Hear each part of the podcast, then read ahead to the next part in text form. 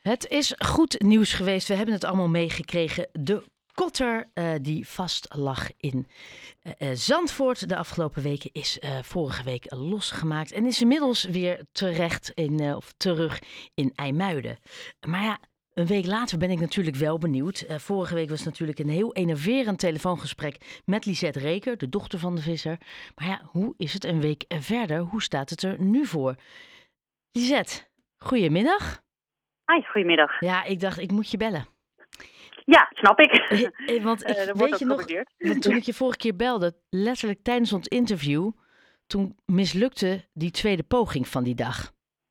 Ja, klopt inderdaad. Toen, en... terwijl ik wel elkaar aan de telefoon hadden, toen uh, brak ik de kabel voor de tweede keer. Ja, en wat ik zo mooi vond, was dat jij, dat jij toen nog steeds heel optimistisch bleef en zei: Het gaat lukken, hij komt terug in Ermuiden. En eerlijk is eerlijk, hij staat in Ermuiden.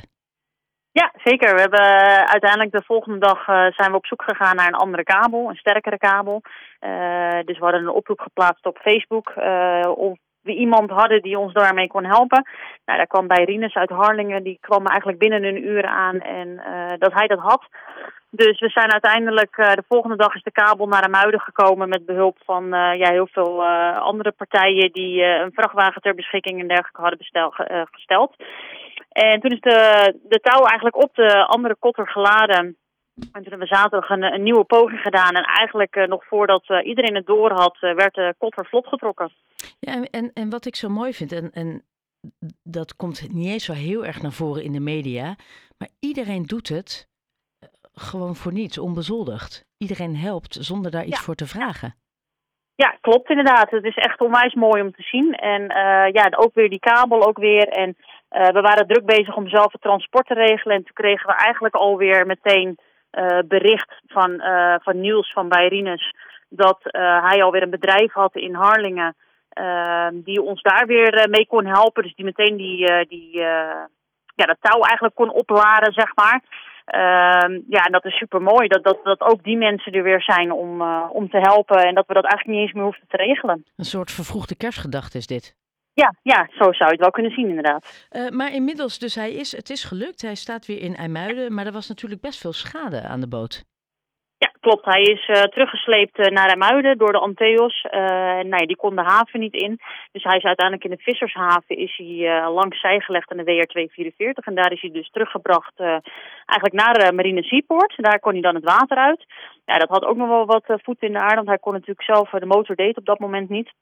Dus mijn broer heeft met een klein bootje eigenlijk de grote boot in het dok geduwd. En toen is hij diezelfde avond nog uit het water gegaan. Uh, nou ja, we zijn druk bezig geweest met laswerkzaamheden. Ik moet zeggen, ik heb mijn vader vandaag nog niet gesproken. Maar als het goed is, ligt hij op het moment weer in het water. Ja, en hoe gaat het met je vader? Want het is voor jou een rollercoaster. Je vader is een stukje ouder. Hoe heeft hij dit ja. allemaal een plekje gegeven? Uh, nou ja, hij is nog druk bezig, want we hadden vandaag dus een race tegen de klok omdat hij vandaag het water in moest. Als dat niet zou lukken, dan zou dat pas in januari kunnen, omdat uh, Seaport Marina dicht gaat. Uh, dus dan zouden we niemand hebben die de, de boot in de, het water kon hijsen, zeg maar. Dus ja, dat is, uh, was vandaag ook alweer heel hectisch. Uh, ze gingen vandaag kijken of de motor het weer deed. Nee, dat, die info heb ik nog niet, want daar heb ik nog geen update van gekregen. Dus ja, we zijn er nog lang niet. Maar uh, ja, het is wel fijn dat hij in ieder geval weer in de muiden is en dat we hiermee aan de slag kunnen. Want je weet dus niet of het gelukt is om hem vandaag in het water te krijgen? Nou, ik denk wel dat hij in het water ligt. Alleen de vraag is nu natuurlijk of de motor het doet. Uh, dat zouden ze vandaag ook gaan testen. Dus ja, dat, dat weet ik nog niet. Uh, en we hadden de storm vandaag ook niet mee natuurlijk. Nee. Uh, het stormt hier in de Muiden best wel. En ja, dat, die kraan moet toch die boot erin hijsen. Dus ja, ik heb daar nog geen, geen update over dat het 100% zeker gelukt is. Ik vind het zo knap dat jij zo kalm blijft. Vorige week, nu weer. Ja, nou ja, op een gegeven moment, je wordt een beetje geleefd en ja, je hebt er niks aan om in paniek te raken. Daar schiet je niks mee op. Dus ja, dan kan je beter maar gewoon rustig blijven en zo is mijn vader ook. Ja, nee, mooi, mooie insteek. Uh, heel belangrijk, ja. want anders loop je jezelf voorbij eens. Maar het moet je maar lukken. Nou ja, jou lukt dat.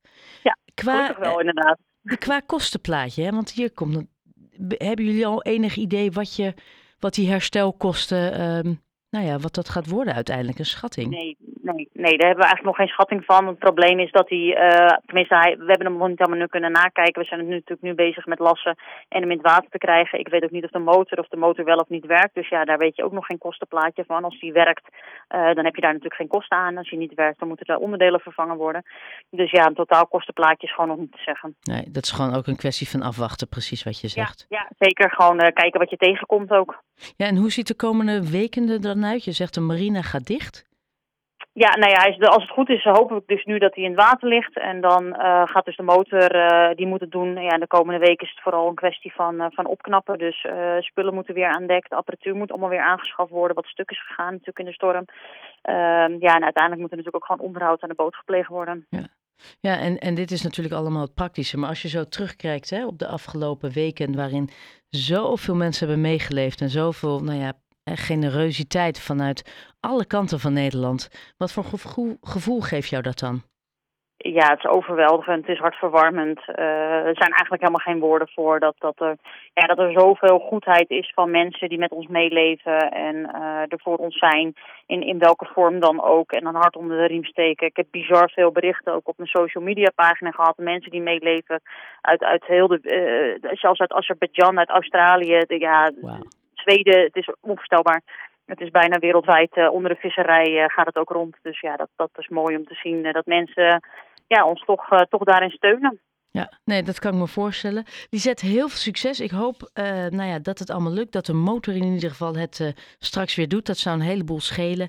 hele fijne feestdagen. En ik hoop volgend jaar een, een mooi jaar. Je hebt je postje ja, gehad. Dankjewel. Ja, precies. Hopen wij ook. Jullie ook hele fijne feestdagen. Dankjewel. Dag Lisette. Alsjeblieft. Doeg.